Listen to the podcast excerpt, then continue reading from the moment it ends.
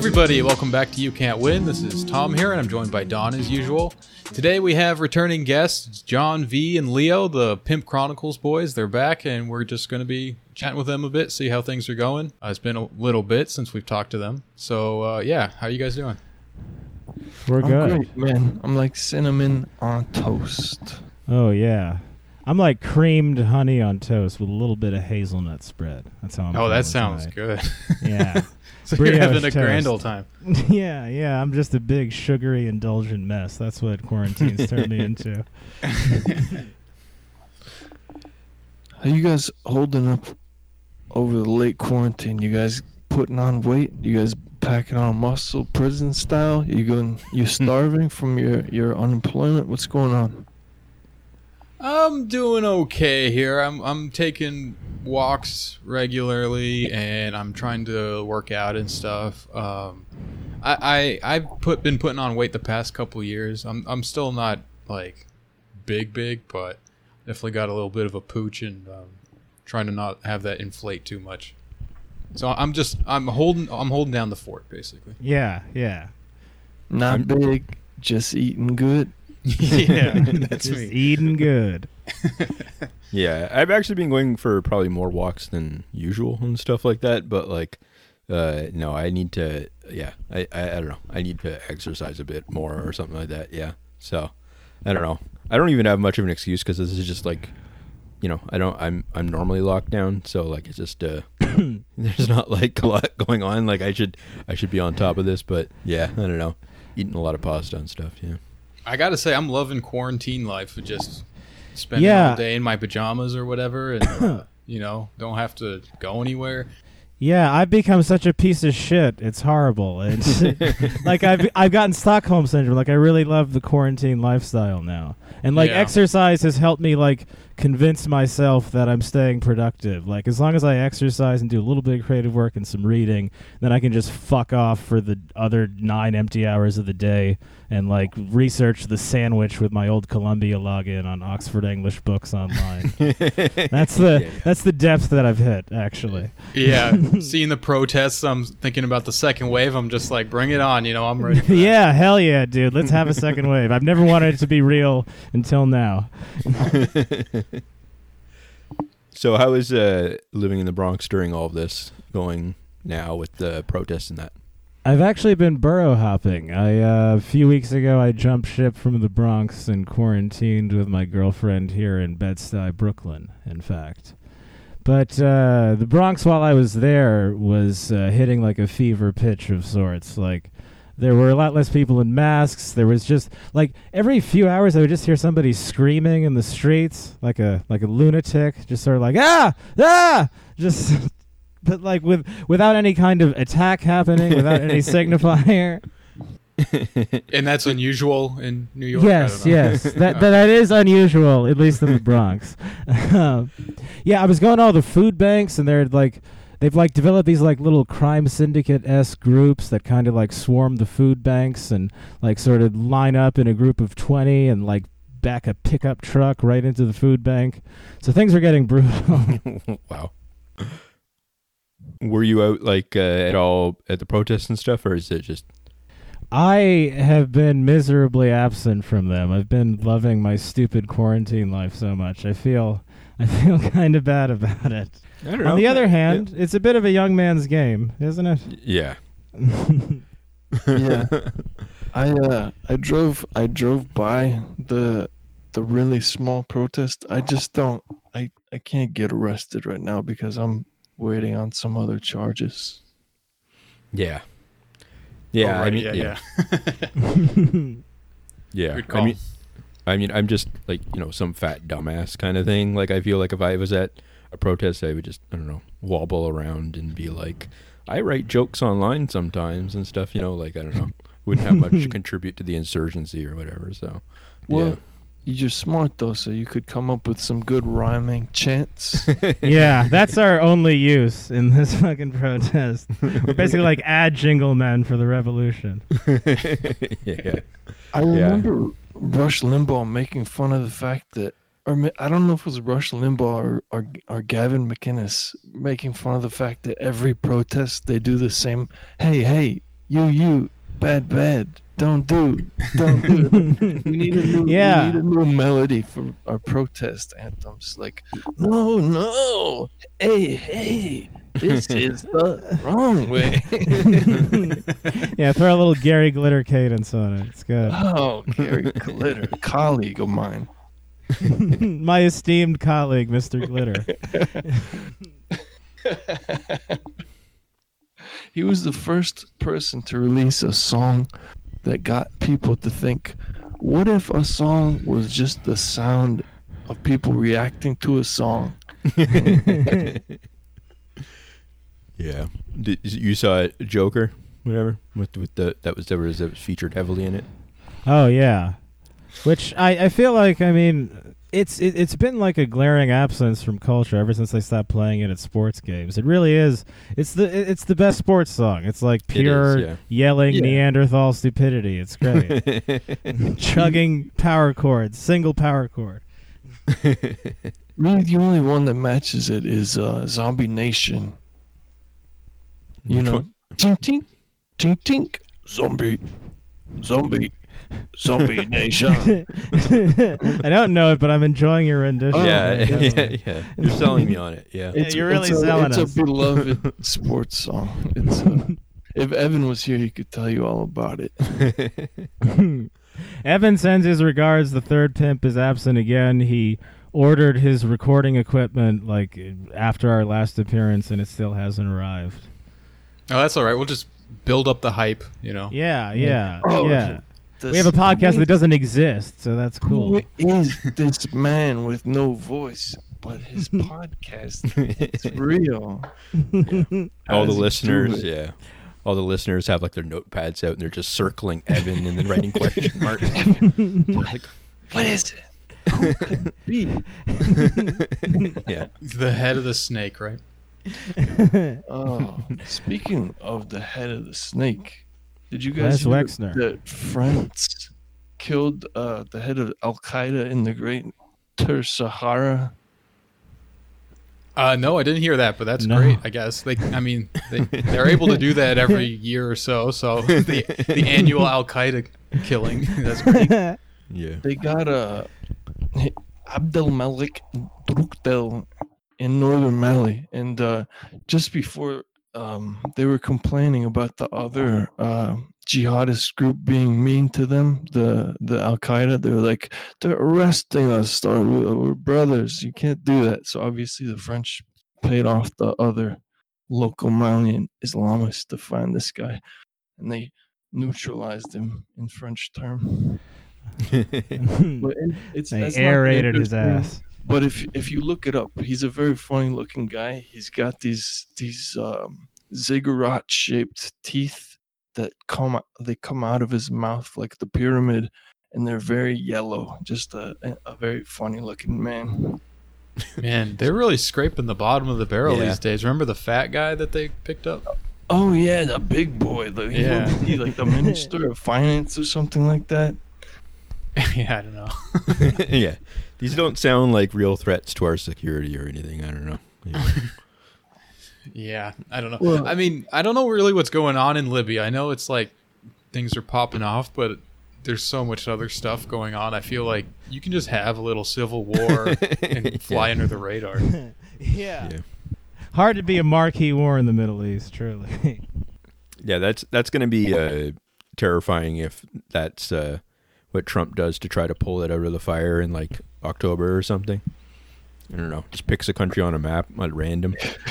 And is like, we're at war with Colombia now or something. They're like, well, didn't expect that, but now he gets 60% of the vote, New York Times endorses him. Just put Hillary in charge, get her, she can't resist. So just get her to pick a country and invade it and then blame her after it goes south, I'm still expecting Trump to win, by the way. I know people are looking at it now like, oh, people are really against Trump and stuff. I'm still expecting that. I think those people are underestimating the power and number of votes of the people who received a check and then a letter from Donald Trump talking about the check. It really hammers it home, as long as you get it twice, Mm-hmm. I can't believe like how little Democrats have done in the last few weeks. I feel like this is going to be the lowest turnout election in years. People are just going to think, oh, well, I could go vote, but I could also stay home and smoke cigarettes and watch TV. Convert legal hemp into an RSO CBD tincture and sell that to my friends. Yeah, Bernie too. He's been, I mean, it's not just like Biden and all those people. It's Bernie has kind of been disappeared too. Like, rest in peace to Bernie. Is he alive? Has anyone checked on him? I don't know. Where is he? I see him get retweeted sometimes, like a canceled, politics poster. Very sad. Yeah, he released some sort of some statement about like I don't know. He's been doing his thing as normal, but there's no like traction at all, so the news doesn't cover it at all, And he released a thing the other day saying that like, I don't know, like one small thing of what he said was that the police need to have salaries that make sure they're like professionals or something like that kind of thing, which means that like in small towns or whatever, they should be paid well or something. That was just it. Anyway, so everyone kind of latched on that and was like, we don't need to pay the police more or whatever. And it's like, he's just like, I don't know, it's the same as like Corbyn. He's just some nice reformist guy who is going to say, give more money to everyone. So it's not like, I don't know, but people are kind of turning that into a Bernie is dead now because he loves the police or something. And it's like, I don't know. Yeah. Just let him do his thing. That's something that that guy, Chris Arnaud, who wrote the shit, what did he write? Front row, back row, America. I don't wanna scramble it because he follows me on Twitter and he's a good guy. Dignity. He did like a photo book and he just talked to poor people around the country in McDonald's and stuff. And he was talking about how when he asked about the police, none of like the poor and the downtrodden ever said they wanted the police to not exist. They just wanted them to effectively police where they lived instead of, randomly busting heads and killing people and messing up lives. Which is, I mean, I'd say that would be the same thing Bernie Sanders is asking for. It's just like he wants to reform. You don't jump from some decadent liberal thing without reforms that don't go far enough first. You don't just jump from this to full-on communism. You actually have to try to fix this and succeed in trying and then have it fail in the end. That's what people don't see. It's a culture of instant gratification, man. You can't have your revolution that easily. All these kids on their phones. Yeah. This is a cell phone. That means you talk to it and you go to jail. Yeah, I don't know. That's one of the. There was actually an article about this I read before where they were talking about how a lot of the crime bill stuff and anti-gun stuff and a lot of the, stuff that ended up feeding into mass incarceration was promoted within black communities and stuff like that by black community leaders and stuff. And it was because, it was like, no, we are terrified of crime too and stuff. It's like destroying our communities and stuff. So that it's funny because that doesn't fit neatly into the narrative a lot of the time kind of thing. It's like, the fact that, the strategy didn't work, and it's not like, it doesn't mean that it's good just because the community itself supported it, but it's like, I don't know. There's just some, I don't know, anytime that the opinion changes too quickly on something and kind of like becomes like a new thing that if you say anything against it, it's like sounds crazy. I get like, I don't know, I get very antsy. I don't know. Yeah. So. Yeah, and this is the most glaring example of that, I think. Yeah. It's kind of, it's really piling on the psychosis for me. This sort of endless beratement I'm receiving sort of anonymously. Like the tweets that pop into my fucking feed from the algorithm seem like they're tailored to yell at me. I get like tweets screaming about white Latinos kissing white ass and all in caps, raving, 100,000 likes. Yeah. Yeah, the lakes are out of control. This instant gratification and like culture, man. Yeah.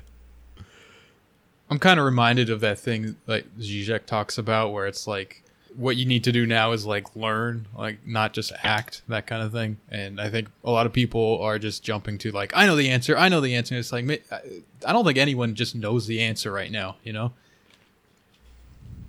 I mean, be out there and protest and stuff, but I don't think like everyone's like galaxy brain take on like, oh, well, this is the problem with this solution and the actual answer is this other thing or whatever. I don't know. I just don't put a lot of stock in that. It's things are changing so fast now. Like, who knows, you know? Well, and as they change so fast, then people who are sort of emotionally invested in being the most radical have to sort of skip ahead of where they were a few weeks ago, kind of thing. Yeah. And then be like, you know, well, you know, abolish the police doesn't go far enough. We need to, you know, abolish the fire department. Abolish the calendar and whatnot. So, yeah, I don't know. Yeah, what do you guys think of the whole idea of, you know, there seems to be kind of debates about this with abolish the police is going to lead to private police and private security firms and all this kind of stuff, and that it'll actually be worse than having state-run police departments. I've seen the libertarians gleefully jump onto this. I just don't think it's going to happen.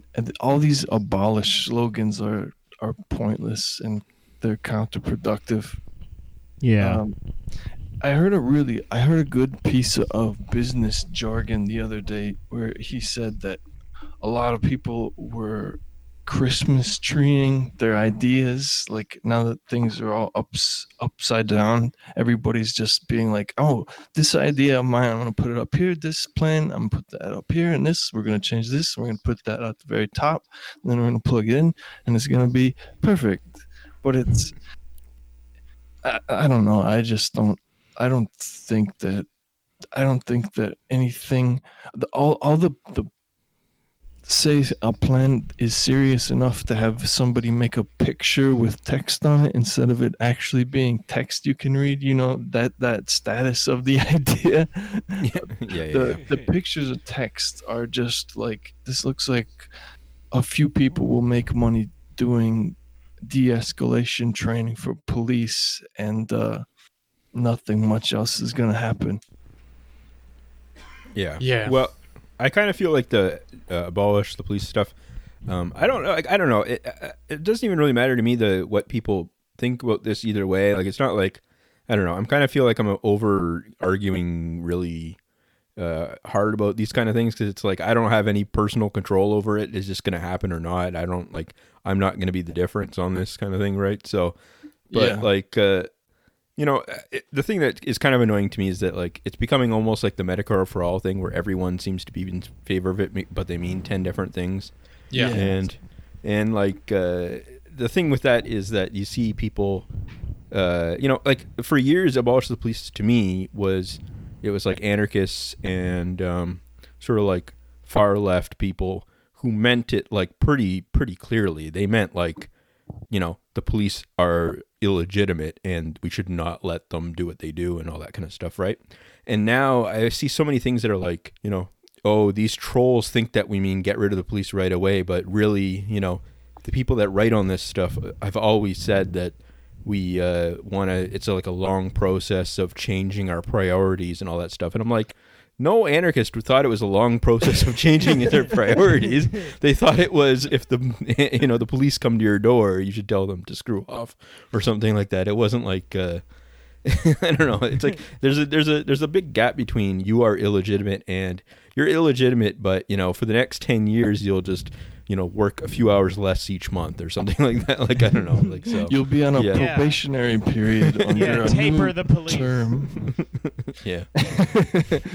And these are 6 new rules you have to follow. That's what abolish the police means. Yeah. I kind of like the idea of like the most having the most radical statement, like when you're just shouting it in the street or whatever, it's like the most revolutionary thing you can think of, but then what you mean by it is like the most reformist thing. I think that's probably a very good strategy to go with. Yeah. I don't know. But it does create that like competition for, you know, as Tom would maybe call it, within the herba left or whatever. Like, it's like you kind of have to, you know, the people that sort of staked out the radical chic position of abolish the police months ago and feel like they're kind of being outstripped by reality have to then kind of think, where are we going to go from here? You know, and so they have to kind of nitpick with the debate and then go further or something somehow. So I'm kind of interested to see where that'll go, like where the radical chic will kind of go beyond abolish the police into some sort of thing about, like, I don't know. I don't even know where it would go, but yeah. So just like balkanize the United States or something, like states' rights. Yeah. Yeah. So. Yeah. Yeah. I don't know. Yeah. Crazy times. I'm sure like all this will be dwarfed by whatever the next crisis is next month. I mean, who knows? Aliens land, and then we're just like, you know, we're fighting the revolution against XCOM style. Oh man, I hated Star Wars. Now I gotta do it. Yeah. People are going to be arguing we need like female leadership to defeat the alien armies and stuff. Yeah. No alien bombed the ghetto or something. Yeah. People who would join them and stuff, and yeah. Actually, Attack the Block is one of the worst movies because it's saying that aliens would target some of the most marginalized communities rather than centers of power, such as banking and financial buildings in downtown districts. Yeah, I really didn't appreciate the anti-alien sentiments in that film, to be frank. Really rubbed me the wrong way. That's a yikes. Have you guys seen the new XCOM game? So, you know, the old XCOM games, they were always like, you just viciously exterminate the aliens. They're, you know, they're mindless, like just demonic kind of things. But the new game is like 10 years after you've liberated Earth from the alien occupation or whatever. And now it's like a mixed kind of multicultural thing. So there's like aliens living with the humans, and they're like wearing human clothes. And there's even like some scene where there's like an alien that like works as like a stripper or whatever to show like, you know, there's even like kind of like, you know, ghettoized aliens and all this kind of stuff. So it, you know, I can just kind of see the alien invasion happens, and then there's people arguing for like, you know, oh, we need to live together, and, you know, don't be anti-alien, you know, be racist against them, all that kind of stuff. Just because the aliens' pheromones cause strokes doesn't mean we should disinclude them from our meetings. We simply need biological barriers between us, but not mental barriers. Don't be xenophobic. Yeah, Don't be xenophobic. Don't resist the hive mind link up. Although I guess xenophobic is already a term. We need a new one. Yeah. What is it? What do they call What do they call aliens in the Heinlein book, Starship Troopers? Oh, bugs? Yeah, it's just like, don't be bugophobic, man. Yeah. Where do you guys stand on alien invaders? Do you think we should welcome them with open arms, or should we neutralize them upon contact?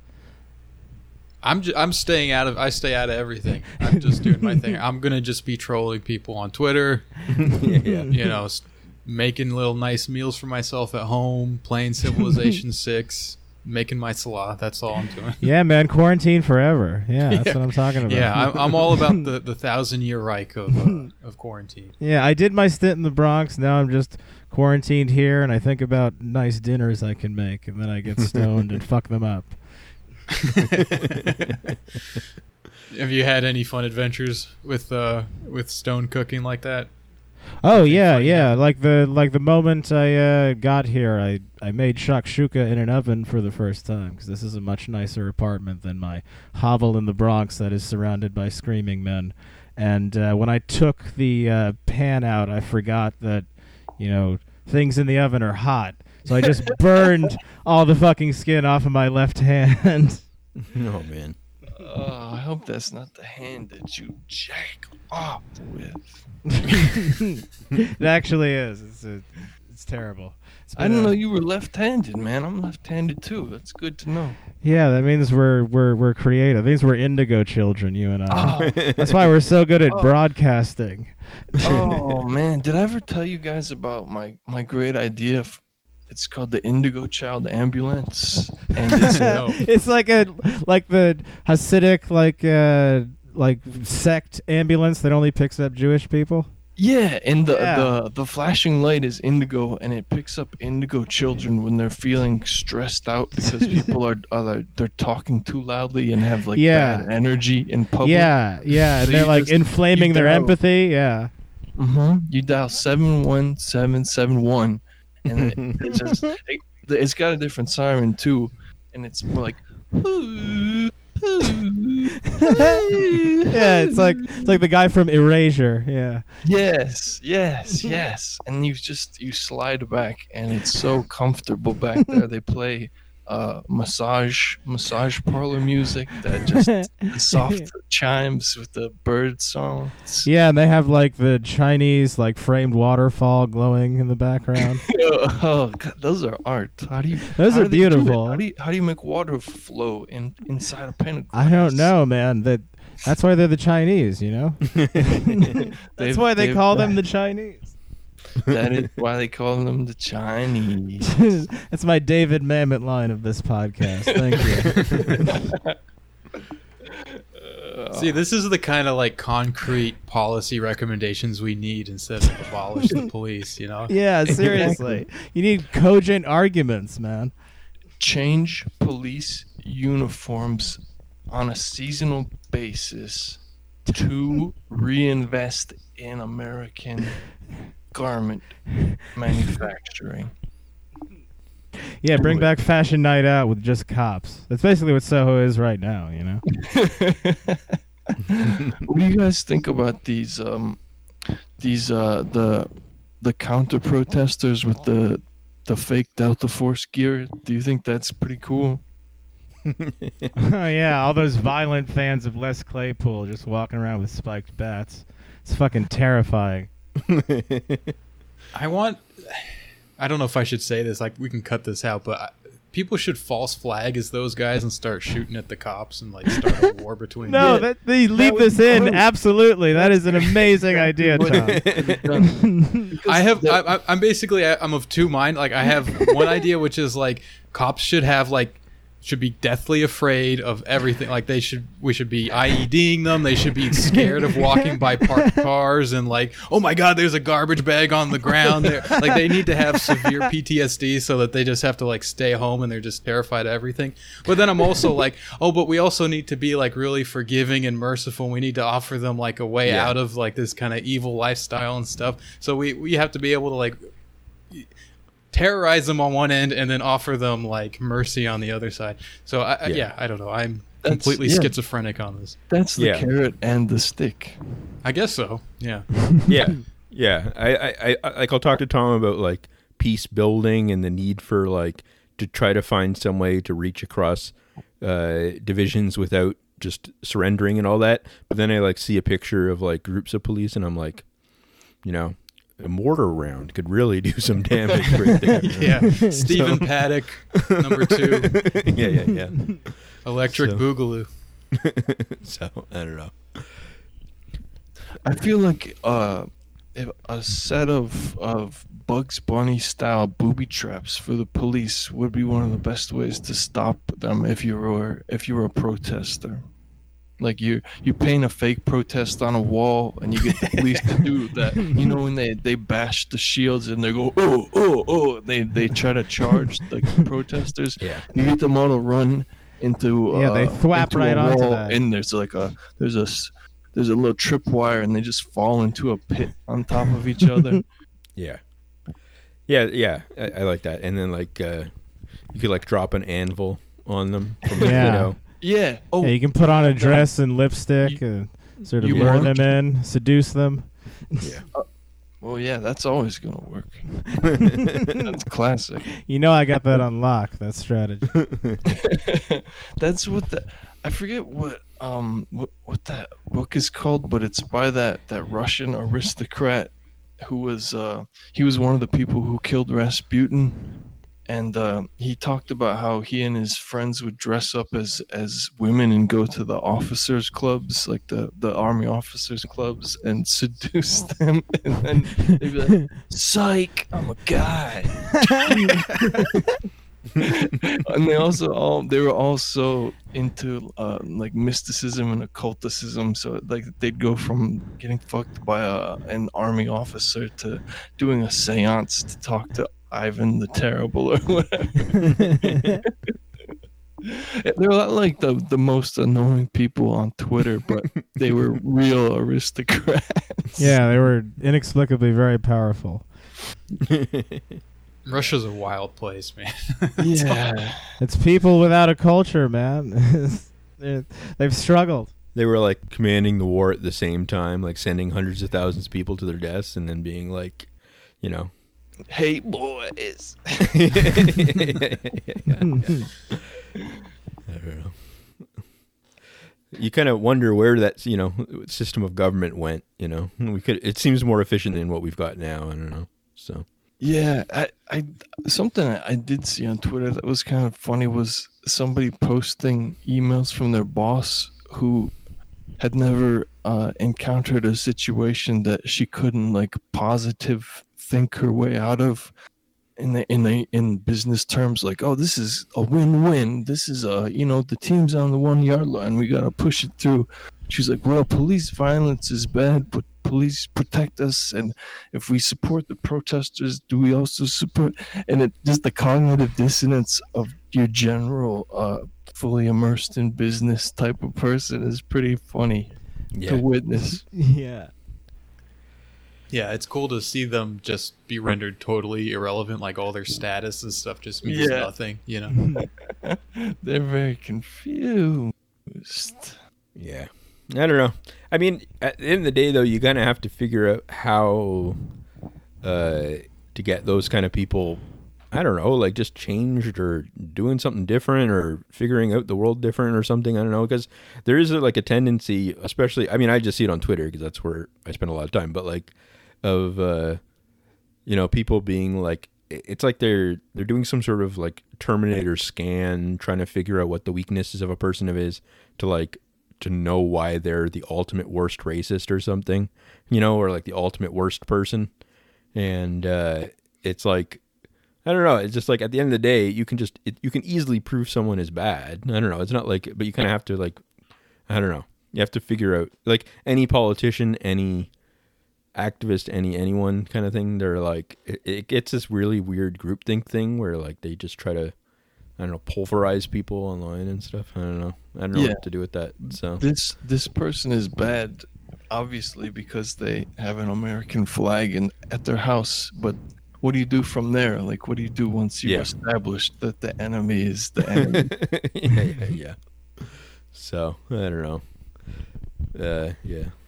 I think we should arrange like a little competition for them. We get them on like on the beach, on the Atlantic Ocean or whatever, and just see who can swim the farthest from the shore, and just keep going, guys, keep going and then you know, whoever swims the farthest wins, and then maybe they come back, maybe they don't.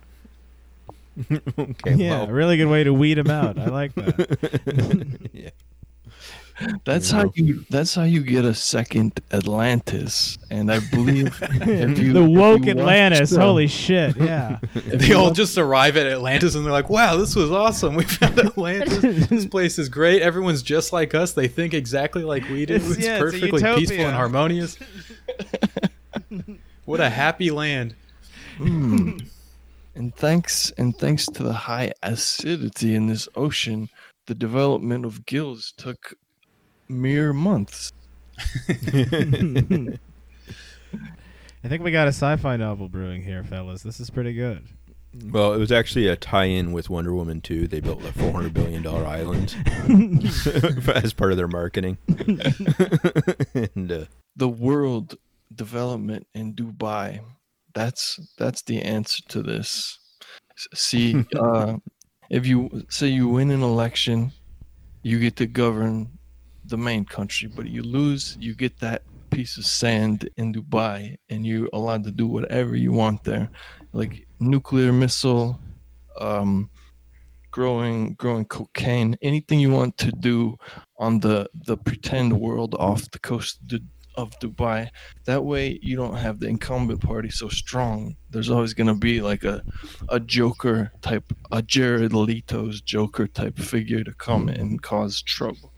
Yeah. We speaking of which, I think Jared Leto is the guy that could be that. So we need to keep an eye on him. He's got that cult, you know. We do. Oh yeah, I've always got eyes on Jared Leto, man. Don't worry about that. Jared Leto's he's always got his eyes on something like a giraffe's neck or maybe a birch tree, something very narrow, because his eyes are very closely set together. Yeah, he's always up to something, that guy. I don't know. He honestly has some kind of Nexium sex cult, but no, I don't know too much about it. What, like a multi-level marketing scheme cult or like an actual sex cult? It's like a real women's empowerment sex cult that he runs. He's one of those entertainment figures with the spooky ties, and he's the less talented entertainers who stick around despite not being very good, and then you figure out. Yeah, and they try everything. They do like acting, rock band, and fucking sex cult. You know, just go down the list. It's a crazy day and it's a crazy night. That's what I think. Crazy days and nights, man. You've been on that tip a lot. Yeah, if anybody hasn't read that, crazydaysandnights.net, they've got the best blind items in the world of gossip. He's some kind of entertainment lawyer or music lawyer, and like half of his crazy blind items are true. My favorite one is the one about Steven Spielberg compiling a dossier of thousands of children and teenagers, supposedly for his Grease remake, but he's rumored to be a really noxious pedophile who's just a lot smarter than like the Epstein pedophiles. Like he's the guy who took his boat to the island so his name wouldn't be on the records.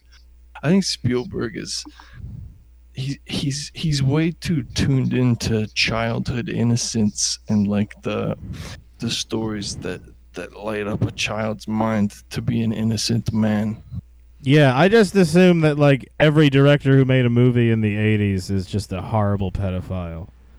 That's a safe assumption, yeah. Yeah, I think so. Well, I mean, some of them were just they were on a lot of coke at the time. They didn't know one from the other. That's true. Yeah. Let's cut some of them slack. Just fucking everything and like, whoops, that was a kid. All right, well, let's move on.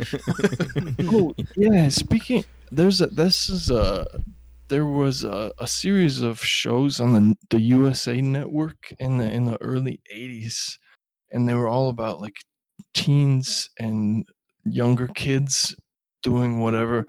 The most notorious one was about kids who inherit, I don't know if it's their grandfather or their parents' ice cream shop, and they're on the beach.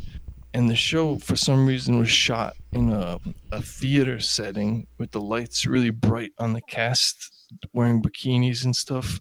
And the audience was just full of executives and writers and various Hollywood pedophiles jacking off, and they would take the cast members away to fuck them between takes. Like, it was the debauched Hollywood gross shit at its peak, the USA Network. That also brought you Denver, the Last Dinosaur. It says it's an allegory for the one of the only English samurais. I think I came within like narrow inches of that kind of culture when I moved to New York. I was like 17 and I had just like moved out of my car into an actual apartment. And this guy at my gym who was like really lascivious and I was sure he was trying to pick me up, named Dan Spinner, gave me his card and asked me if I wanted to be in a nativity scene for like a party. And yeah. So I go to 20 Green Street to some like fashion magazine party, and I see a pen with other guys who are clearly under 18 and lying, and they're all shirtless, and I get shirtless too, and we all get oiled up and stand there for 3 hours in like a tableau vivant, like nativity scene, while all these extremely rich people wearing like more expensive clothes than I've ever seen in my life just like sip at Dom Perignon and like sort of stare at us listlessly. Wow. Yeah, that was my first New York City job, baby. At what point did that feel like there's something up here? This isn't right. Oh, yeah, right when I got there. Yeah, when I saw all the teenage boys oiled up in a pen like animals, I said, yep. Yeah. And you were just like, shit. Whoops. Yeah, I'm already here. I already got a little ID badge. I'm going to wear it on my chest. It's going to be one of those nights. Yeah. It'd be better if it was like 2 hours in that you realized something was wrong. Yeah, like, wait a minute. You're like, wait a minute. This nativity scene doesn't seem accurate. Yeah, everybody's half naked and ripped. Was handcuffed and beaten with a studded paddle. I think it was a spear. I don't think it was a paddle. It's not accurate. Yeah. Oddly enough, when I looked at that guy's resume after he had worked, he had catered for Hillary Clinton. And so that's all I'm saying. I'm just leaving that out there. Shocking stuff. Yeah. In some alternate universe, you could be her, like, secretary or something like that. Oh, yeah. That would have been the life. In the White House, yeah. You could be a male Huma Abedin. And, yeah. Since you were tech savvy due to your use of internet forums, you could have advised her to stay on encrypted communications. She'd be the president. Bashar al-Assad would have been killed about a week ago. Carlos Danger would be free today, texting teenagers without a care in the world. Probably some kind of nuclear exchange with Russia. I mean, I think we'd just be having a good time at it. But one thing I do want to say about these protests is that it seems like the kids are having a really good time. So that's good. Yeah. That's why I've been wary of going like more than once, because it seems like all these kids are having a great time. They all go to the same college, you know. Yeah, they all lived in the same dorm for the past 4 years, taking selfies together. I shouldn't be here. I feel like I'm at a dorm party, you know?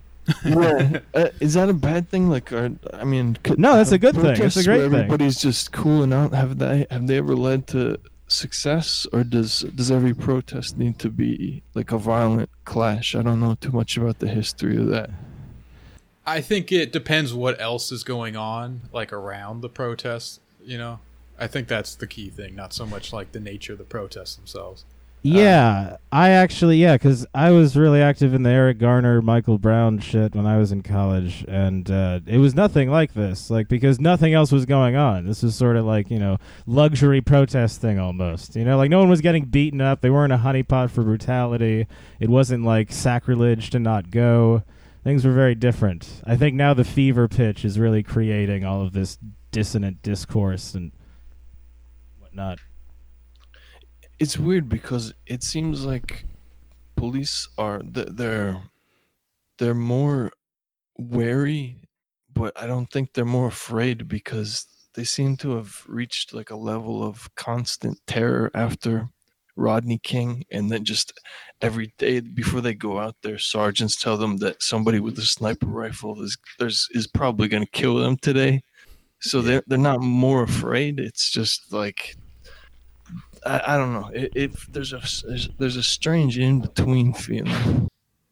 Yeah, I honestly don't know what the psychology of a cop is these days. It's very hard to get into like see things from like what I don't know, just to imagine their perspective, I guess. Yeah. They definitely see themselves as like a victim, I think. Didn't you guys talk on a past episode about the cops in Weimar, Germany, who were just fighting the Nazis because what they were doing was against the law, but they had no other ideology other than just being police? It's just like, this is against the law, so I'm going to stop it. And that's really as far as their thinking went. Yeah, I remember what you're saying. Like Tom was saying that. Yeah, that like, yeah, I know what you mean. I don't know. It's one of those things where, the police seem to have gotten themselves down a weird road in like a cul-de-sac of just total rage and you know, feeling like they're an army that's fighting some final battle or something like that kind of thing against good and evil. And yeah, I mean, it is one of those things where you're going to have to, at some point, you're going to have to fracture that coalition and make it so that there's just police that just are like boring public servants again or something like that, or exactly. Something, you know, you're going to have, yeah. I like that thing. I don't, obviously England is, they have their own problems with police, but they have separate police that do like traffic stuff and that they aren't involved with criminal investigations. And they, you know, they just deal with like municipal conduct. I feel like splitting the police up into those roles would be helpful. Yeah, something like that. I mean, it's one of those things though that like it's you kind of have to break the power of that thin blue line kind of thing. Like you have to somehow make it so that they don't feel like they're all part of some single unit that is constantly under attack. That or else you're just not going to be able to. I don't know. I can't imagine right now feeling like like having just normal police problems in a city kind of thing, like what the police are thinking or whatever, like just, stuff like traffic violations and all that stuff that you're talking about. Like it seems like right now they're on like a strange war footing that like is almost completely separate from what they should be doing anyway. So, yeah. Yeah. And I imagine they resent like the population at this point where they, like if someone has a problem and comes to them, they're just like, fuck you. We don't care. Like you were throwing rocks at us. So blah, blah, blah. Yeah. Yeah. I really like the idea of making them like boring public servants. I think we should like outfit all the cops in like mailman uniforms. Make them carry like the little bag. Yeah. I think they should have very inconvenient outfits that are just difficult to run in and difficult to like move around in, like almost like really puffy, like an old like Victorian dress. Yeah. Yeah. Yeah. Yeah. Every cop has to wear a heavy wool cloak, and their division badge is the brooch that holds it. A really big floppy hat. Like, it's always in their face. The color and length of the feather denotes their rank and role within the police. They have a really long cape, pointy shoes that stick out like half a foot. Yeah, like those Mexican boots with that curl up at the end, elf style. Yeah, yeah. Yeah, and their cars have to have limiters that only go like 30 miles an hour or something. The worst thing you can do to a cop is it's not to call them a pig. It's to unroll their rolled up elf boots and nail the ends of the boots down to the ground so they can't get away. Yeah. Yeah, man. The Hong Kong method. Oh. Hong Kong Phooey, what do you think he would be doing in this protest? Do you think he'd be at home taking care of his son, Augie Doggy, or would he be out standing up against injustice? I think he'd be swinging that guitar around and bashing people over the head with it. Yeah, or am I thinking of someone else? That is Quick Draw McGraw, my friend. El Kabong from The Critic. Oh, yeah. All right, yeah, separate guy. Yeah, that's what I'm thinking. Who's that? The cartoon horse with the mule friend? Him? Fuck. BoJack Horseman? No. Yeah. So I don't know. Should we get to questions at this point? Sure. Okay. I'm pretty sure we're on gold right now. We might as well keep digging. Okay. Well, if you have something more you want to add, I'd like to talk about Quick Draw McGraw. I feel like you're confused here. El Kabong and Quick Draw McGraw are the same guy. I thought you were doing a bit, but I just want to clarify this. Well, that's his alter ego. Yeah, that's right. Yes, I don't remember the cartoons very. I just remember like enjoying the bashing with the guitar. Like that was fun. Yeah, like the warm 70s colors and the stupid loud crashing noises. It was very comforting. All those shows, Hong Kong Phooey and the ape for sale in the fucking window. That was the cruelest one. Magilla Gorilla. That's it. Mm-hmm. Yeah, that one maybe not aged so well. Do you think Magilla the gorilla had racial overtones? Animal rights is a big thing nowadays. So. Oh, they want the animals to vote and all that. I do not think that Magilla gorilla should vote. I'm sorry. I was having a good conversation with my friend who works in the menswear industry about the ideal. Like, so, I saw a still or something from the My Chemical Romance singer's Netflix show called The Umbrella Academy, and there's a chimp wearing a suit. I don't know if he's a teacher at this academy. I haven't watched the show, but it wasn't flattering at all. It looked absurd. So I was trying to think about the ideal proportions of men suiting you'd put on a chimpanzee or a gorilla to have them look as dignified as possible if they're going to do some prestigious occupation in society.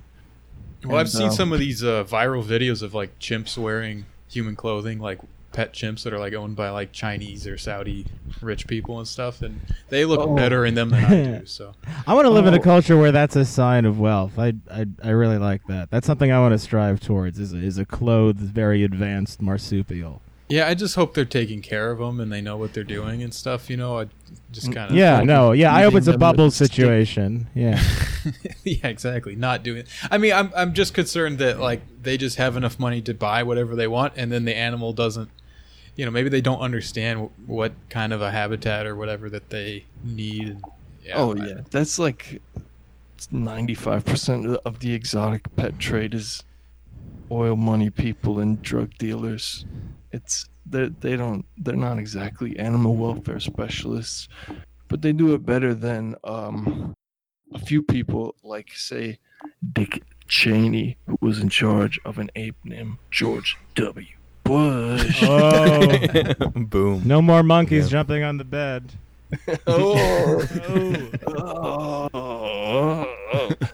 I miss the days when we were saying the president looked like a chimp, and then. You know, Obama got elected and we couldn't do that anymore. Yeah. They take everything away from us, guys. They do. They really do. They took everything, man. I had 9 cars. I had $9 million. I don't know, laundromat. They took everything. All right, let's get to questions. Let's see what the public wants to know. Yeah. Do you want any lead-in music? I got some synths plugged in here. Oh yeah, please. That would be awesome. All right, baby. Here we go. Let's evoke curiosity here. Let's see. Is that coming through? Yep. Oh, great.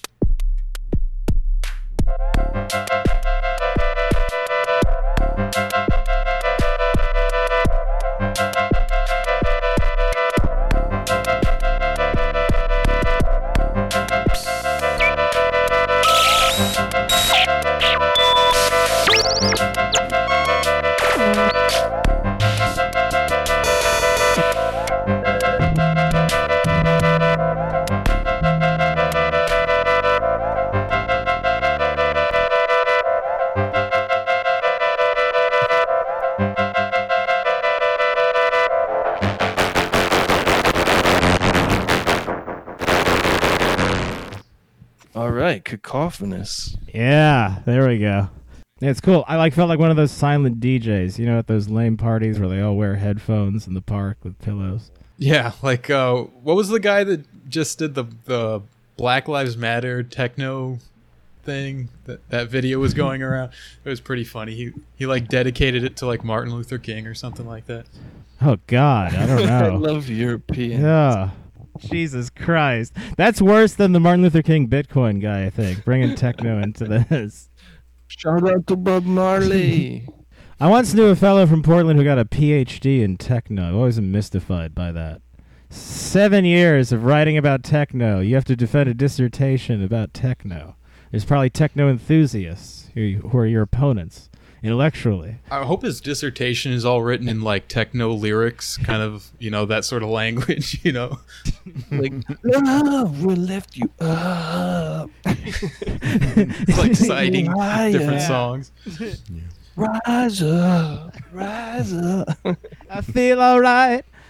Whoa, maybe these protests are all because of the popularity of EDM and everybody just internalized those very generic positive messages like rise up, keep your eyes wide, you know.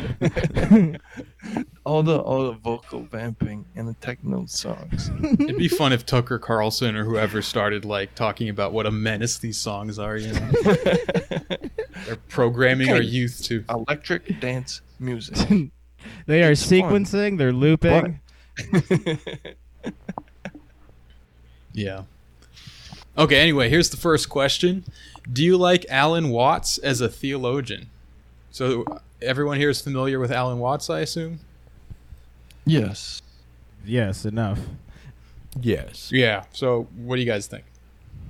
Yeah, well, I remember a vaguely Orientalist thing here. He was the guy who introduced Zen into Western culture, right? Like, that's basically his thing. I don't know if I would say he introduced it or something, but that's definitely like in his lane, that kind of thing. Very new agey sort of stuff. Well, I mean, you got to say that's a massive failure, since that sort of like the Western Buddhism is the emptiest, worst of all the religions. Yeah, I'm not a big fan, I got to say, but if people get something out of it and you're not like a CEO that's like using it to like for labor discipline or something, then you know, whatever, I don't really care. You really need to be mindful at your job. You need to be mindful of doing your job while you're at your job. Jobfulness. I think it's like a perfect like early 20s thing though to read. Like, I think that, you know, I read it at that age and it helped a lot in terms of, like, I saw a quote of his the other day that was like trying to like blow your mind. That was like, oh man, you know, like you're a bag of skin. Do you know that, or something like that kind of thing? And it's like, yeah, I get that. Like at the time when I was like 23 or something, I was like, God damn, oh, bag of skin. This is blowing my mind, man. So, we're all meat, brother. We're all meat. Yeah, and then I don't know. I think that's fine. And then yeah, I do think it did. It did sort of create that whole tendency of thinking that like Buddhism is somehow just like existentialism for, you know, it's like the only religion where there's no actual religion involved or something like that kind of trend. Yeah. And I think that if you went to shrines in like China or Japan or something, they would just get very confused at that idea. They'd be like, no. They're like, yeah, you don't worship your ancestors? Like, what's going on? Like, I don't know. So, yeah, I imagine like Buddhists, like actual Buddhists probably find that stuff as annoying as like I find the kind of like New Age Sufism and all that kind of thing. Yeah. So. Yeah. Yeah, this seemed like a good time to bring it up. I was thinking of, you know, I've been looking for direction lately, kind of, you know, rudderless in quarantine. I was thinking at the end of the show, I could flip a coin. And if it's heads, I go Islam. If it's tails, I go Catholic with Don. What do you guys think of this? All right. Yeah, sounds good. Just give me time to, like, you know, pray and make sure that... oh, that's right. Like, hey, there's a coin flip going on. Just make sure this goes the right way. Yeah, you guys both need, like, a prayer break. That's true. Is that not what happened with the... Is that the legend of the Khazar Khanate, where he called in the Christian... And he called in like the Christian priest, and he called in a Muslim and Jewish, and they like, okay, which religion is the best one? Which one's the original one? Which one, you know, which one is the most? Yeah, which one's the OG? Yeah, letting me defeat the enemies. And well, the Christian and the Muslim had to agree that like, oh, Judaism came first and we took some of our stuff from them. So he's like, all right, the Khanate is now Jewish. And you get a lot of crazy conspiracies spiraling off of that. But that happened. It happened. Shit, I thought it was my cool idea. It's very depressing to hear this has been done. No, history, everything has to repeat itself 1,000 times within the time wave. That's true. Ecclesiastes, I read that one. I actually did. This is a different story from the one where the Russians were going to adopt Islam, and then they learned that you can't eat pork or drink alcohol, and they're like, okay, never mind.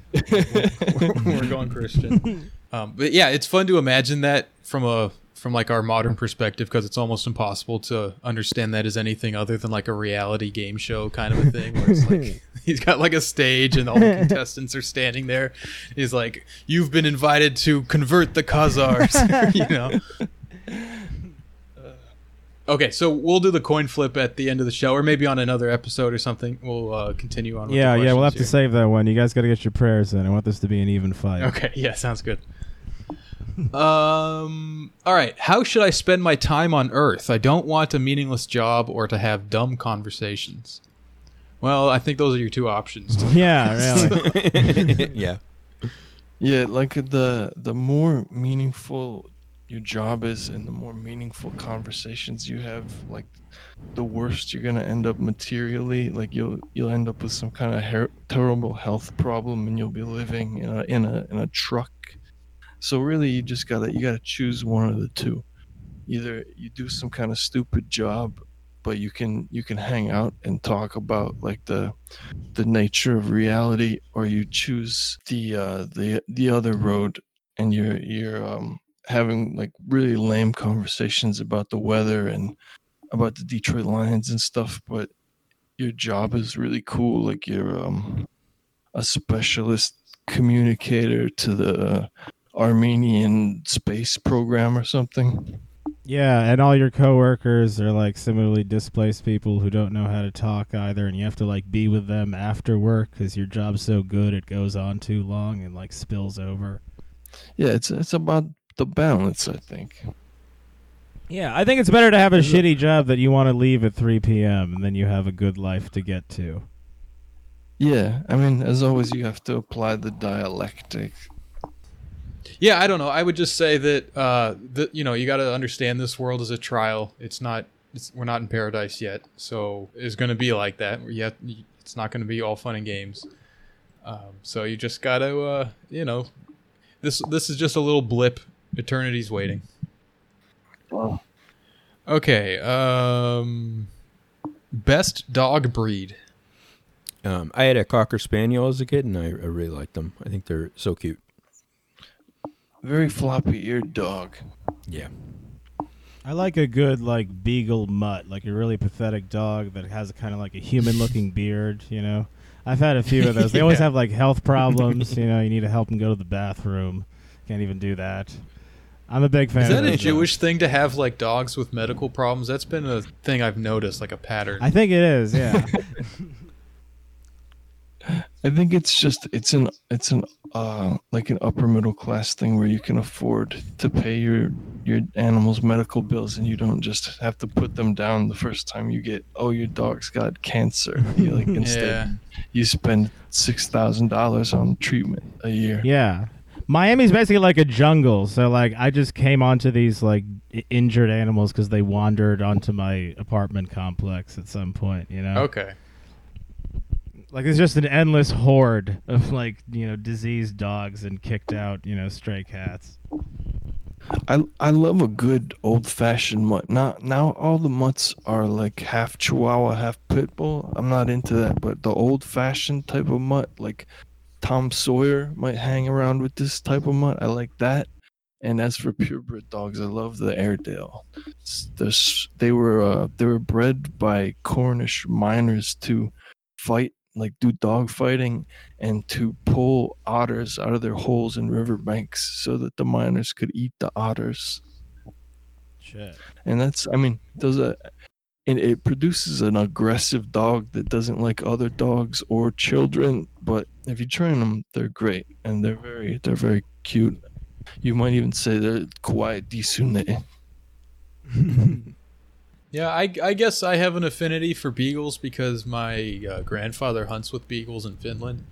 But I really like all dogs. I kind of like that there's such a wide variety. I think that's really cool that you have, like, you know, they just look really different. They have different personalities and stuff. I think that's fun. Yeah, that is cool. My grandfather, he bred beagles and hunted with them. Cool. Yeah, another similarity between us, Leo. Yeah, this us blonde semi-Nordic types, we're basically all the same. Yeah, I guess so. All right.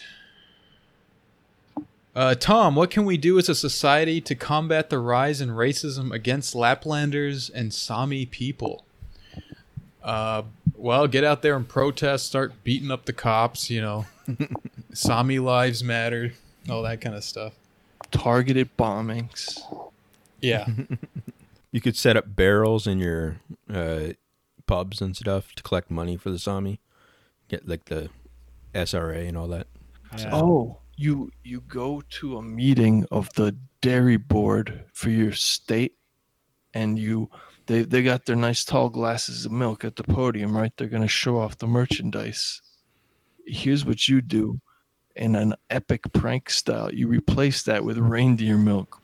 And when everybody's gotten, say, about halfway through, you burst through the doors, you shove the security men aside, you say, "Oh, you think that's cow's milk?" And then you just let a herd of reindeer rush in, and you just, you know, you do the Sami chant, which is like, and you bang a little drum. I think that's gonna turn a lot of people onto the cause. Yeah, yeah, 100%. Yeah, that sounds amazing. Like a Femin PETA style protest. Yeah, sounds good. Yeah, we solved that one. Yeah, you know what? Whenever there's a really oddball question, I know Leo has the exact. Yeah, he's your man for certain. I'm a problem solver. All right, so why did Marx call the French Commune the prototype for a revolutionary government in the future, and was he right? Is this a homework? Yeah, this is You Can't Win After Dark. You know, you can't hit me with these. Because it was I don't know. He had a lot of like weird ideas about this. I think that like it's stuff that's like blows your mind the first time you read it. And then after a while, you kind of go, wait a minute. Like one of it is that like they were a working body, so that the commune was both like implementing the work and coming up with the decisions and stuff, and were sort of like workers that were deciding on things. I think that sort of blew people's minds maybe like in the mid 19th century, you know, like mid to late 19th century. Like that was like a big, you know, innovation that you didn't just have. But we have like professional bureaucrats a lot now, and it's not like, I don't know, like it's like there's a lot of like weird ideas mixed into it. I think that the big idea too was that like, you know, they were delegated so that they could be recalled at any time, and they're like they have recall like you know, mechanisms that you can kind of set up and stuff. I'm not sure that would, you know, I don't know, like just limits on representation and stuff are not necessarily going to produce a radical outcome. I don't know. There's a lot of these ideas that just because they were the first time that it was tried, a lot of it, it seemed like shocking and new, and like it was going to solve the problem, but like it did not. I don't know. So I don't know. I think it's still like a exciting thing to see like a city kind of self-governing and all that, and like trying to solve its problems democratically instead of just, you know, having like one guy in charge or whatever. So I don't know. Yeah, I mean, Marx was still writing when there were monarchs in power, and so you can see how that stuff would have been more exciting then than it is after, you know, the Fordism and the bureaucratic state and all that stuff. Yeah, and I mean, if you read stuff like in the Communist Manifesto and stuff, he's saying like. He like makes a comment offhand near the end, I think, where it's like saying about how the United States is already so democratic or something. And that was like, you know, mid 19th century United States. So it's like, you know, I don't know. I feel like, yeah, I don't know. I've seen people kind of like quoting Lenin on like getting rid of the police and all that kind of stuff from like early 1917, which I think is kind of funny just because he, you know, he like immediately reversed himself on all of that as soon as he got into power. It wasn't like it was just like it doesn't. I don't know. Like it's like aha, you know, he thought this was good or whatever, and it's like yeah, but he had like secret police like a few months later. It's like I don't know. Yeah, he kind of. It's not like I don't know. I don't know how he would have himself been like that was kind of dumb of me to say or something. If you asked him 2 years later, it wouldn't have been like yeah. It's just because he's famous. It's just that's all it is, right? It's like he's the famous revolutionary guy, so what he said must be right. I don't know. So yeah, yeah. Yeah. I still love him. Okay, next question here. Will Get Fiscal ever post at a blog or Medium or something? The complete Troll Academy stuff. Oh, the complete? No, I think a lot of them are deleted anyways already. But like, you're really about impermanence with your work. You love destroying your masterpieces. You're like Serge Gainsbourg. Yeah, I don't know. I think it's funny to do that. I think it's funny to, I don't know. It's just yeah, but you have an endless depth of wit. Most of these assholes can't even tell a single joke. This is where your privilege is showing. I got messages the other day from people that were saying that I should create like a real Troll Academy thing or something. Like, and I don't know. I feel like the second that I kind of take too many steps in that direction, it just I pretty soon I would just be a psycho who was like I don't know, charging like a Svengali or something or whatever. Like, you'd have a line of nutritional supplements and that's what I was thinking. Trolling masterclass, like alpha trolling brain, trolling Dianetics, have like a volcano on the cover and stuff. Yeah. That book was powerful. When I was a kid, my friend Chris, his parents were divorced, and his mom would always leave Dianetics out in the house in a conspicuous place, and it was almost like the bejeweled Quran with the velvet cover on a little pedestal. It just like there was something special in that. Yeah. I remember all the like TV shows that they had, like a like a infomercial about Dianetics everywhere, and it was pretty. It was strange because it was very, very. It was like really, really high energy and stuff, but it also was not clear what was going on at all. Yeah, the vagueness was extreme. Yeah, you're like, if I get the volcano book, I'll like my life will improve, but I'm not quite sure how and stuff. Yeah, so. Oh, speaking of Dianetics, guess which famous prosecutor was a Scientologist for multiple years in the 1980s. Anybody got a guess? Marsha Clark of the O.J. Simpson trial. Really? Yeah. Wow. She was married to some screenwriter or an actor who was a Scientologist, and so she converted, and she was a member of the church. I don't know how she got out without, the targeted harassment that they do, but she was a real deal. She was bona fide. I don't know what her OT level was, but she was in the mix. Yeah. Spooky. And maybe, I'm not gonna do an alternate history thing here, but let's say she stays in the church and her OT level goes up and up. She learns several new texts, some incredible texts. OJ is not gonna pull a fast one over her with the glove and all the racial incitement. Like she's gonna be operating at a mental level beyond the greatest chess grandmasters.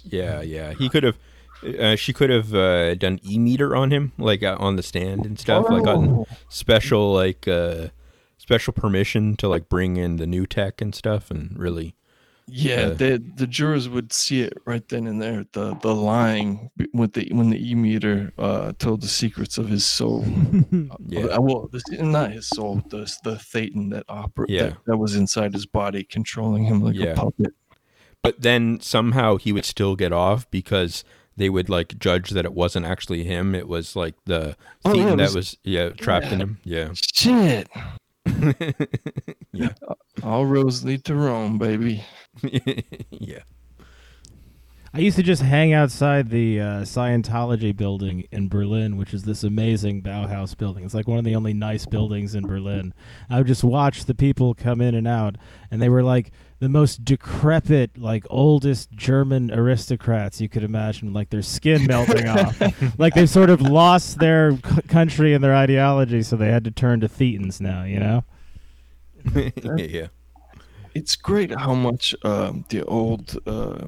evil German and European, Central European, Western European, they're elite. It's great how much they worship death and horror, and just how ghastly and monstrous they are inside.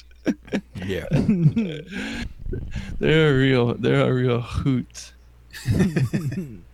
That's why they're so mild-mannered, you know? They're all, like, really, really deeply evil. There's just a black hole there. It's dark, and it's black, and I have a, speaking of black books and dark messages, I got a message for the Portland Scientology Center, which is also in a very nice, it's like an Art Deco skyscraper, not a low-rise. Yeah, they have some great buildings.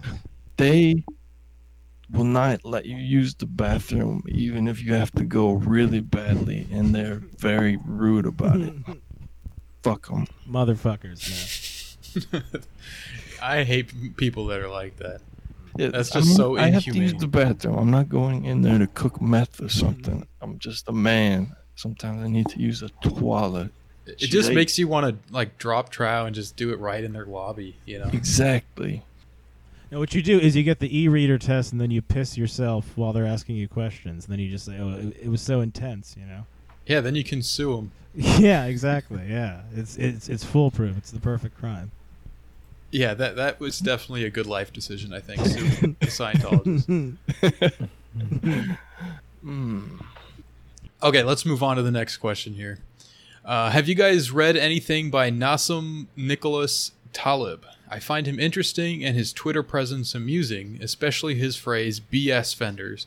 But I can't say I really understand most of his work, and I also struggle to find anyone on the left who engages with his stuff.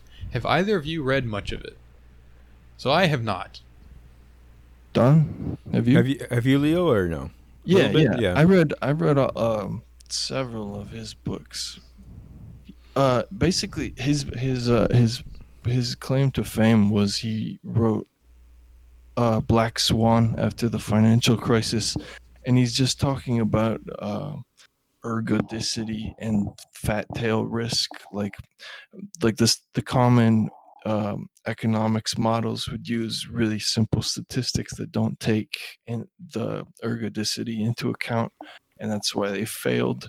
And he writes in really simple terms about why like conventional wisdom in a lot of these fields and just what you'd call Western conventional wisdom, why it's wrong. And he's really into Mediterranean culture and like Phoenicians, and his sort of proposal is that the if we would think more like Mediterraneans, we would have a better society.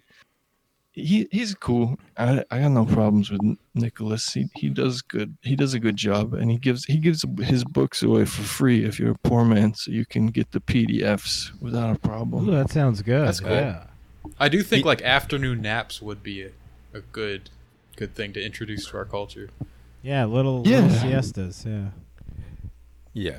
I'm actually I pulled out the books the other day, and I was going to read through them just because they do have like a lot of little, I don't know, like it's written really a lot of it like as aphorisms and stuff, and like he writes in a certain way that I find infuriating at some level, because it's just a lot of it is it's like pronouncements and stuff kind of thing. Like he's like, he's saying it as if he's like some super genius or something that's figured it out. And a lot of the time it's more that he's like saying something that's pretty simple that people miss and stuff. And so I think it's good. I like it because it's like just fun kind of, like pop stuff to read kind of thing. But like, it's also like, I don't know. It's not the style that I'm used to, so it's like I find it hard to get through sometimes. But yeah, I mean the basic the thing that like Leo was saying is that his kind of one of his insights is this idea that like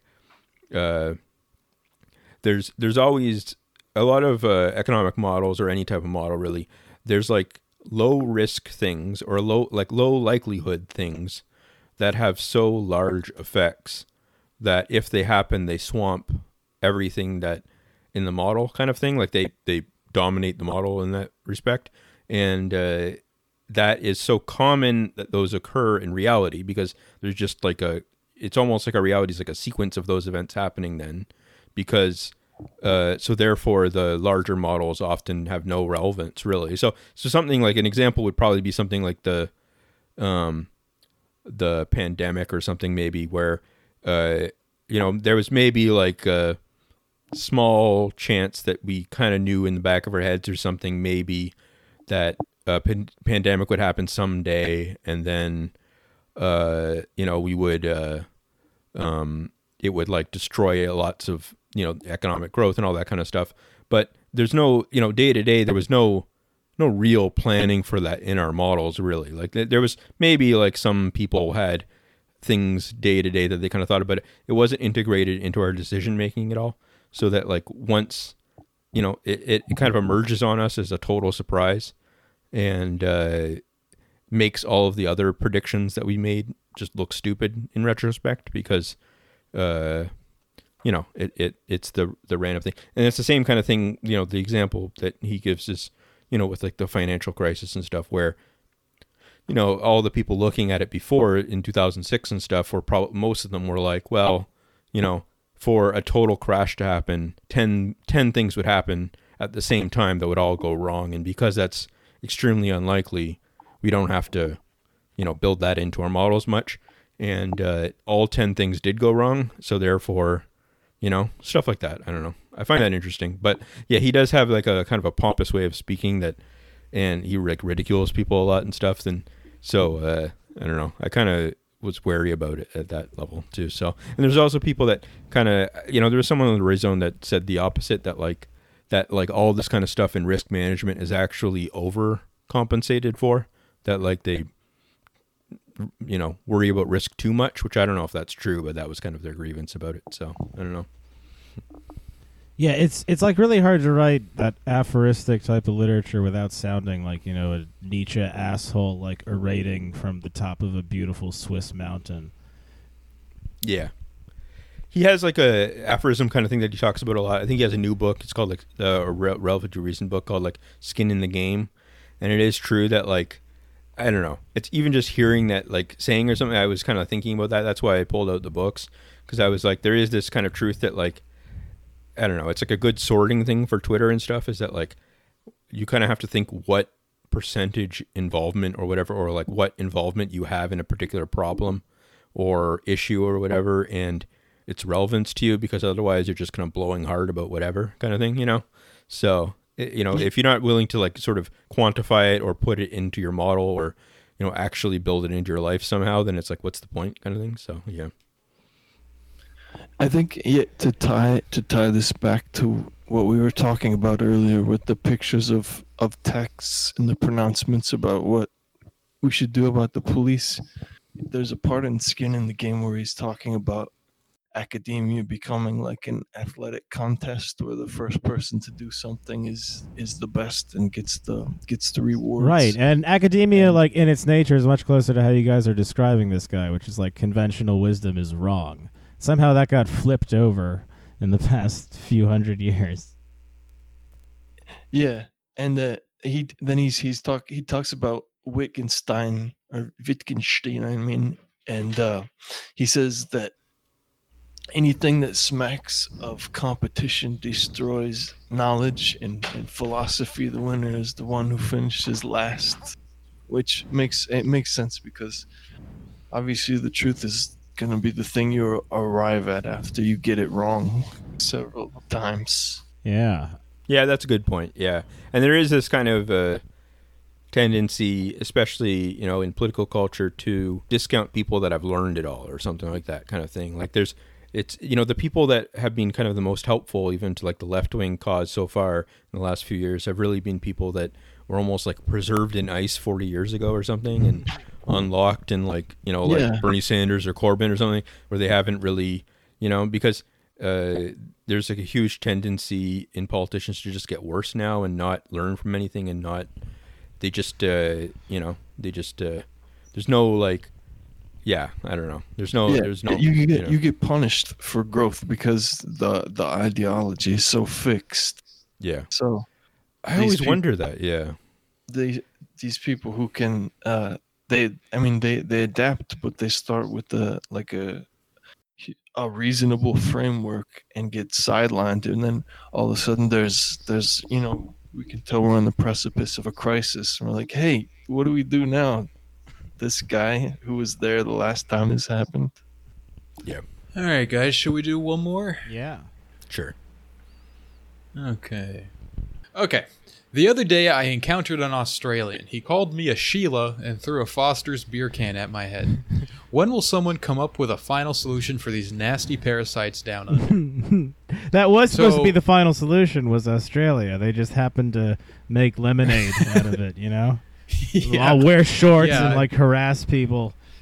Do Molly and shit. I gotta say, though, the Foster's beer can is sort of, I don't know, that doesn't seem right. Australians don't really do that Foster's stuff, right?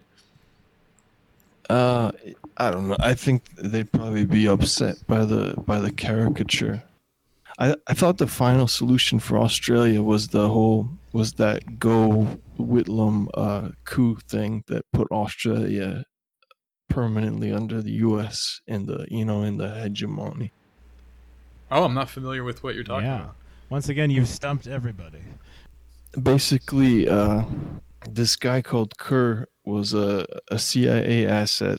Sir Malcolm Kerr, I think his name is.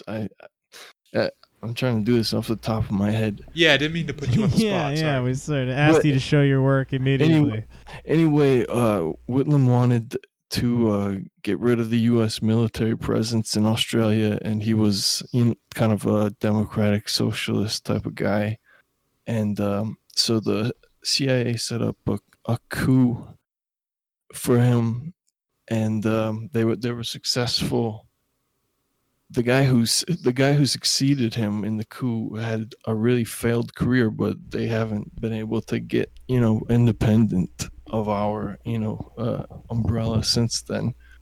And I think Australians, the ones who aren't in their political class, if you talk to Australian people, they're really disgusted by the people.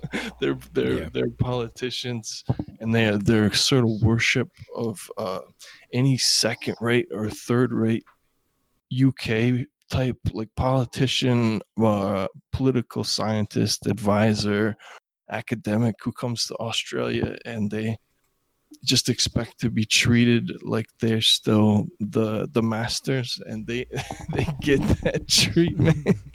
It sucks.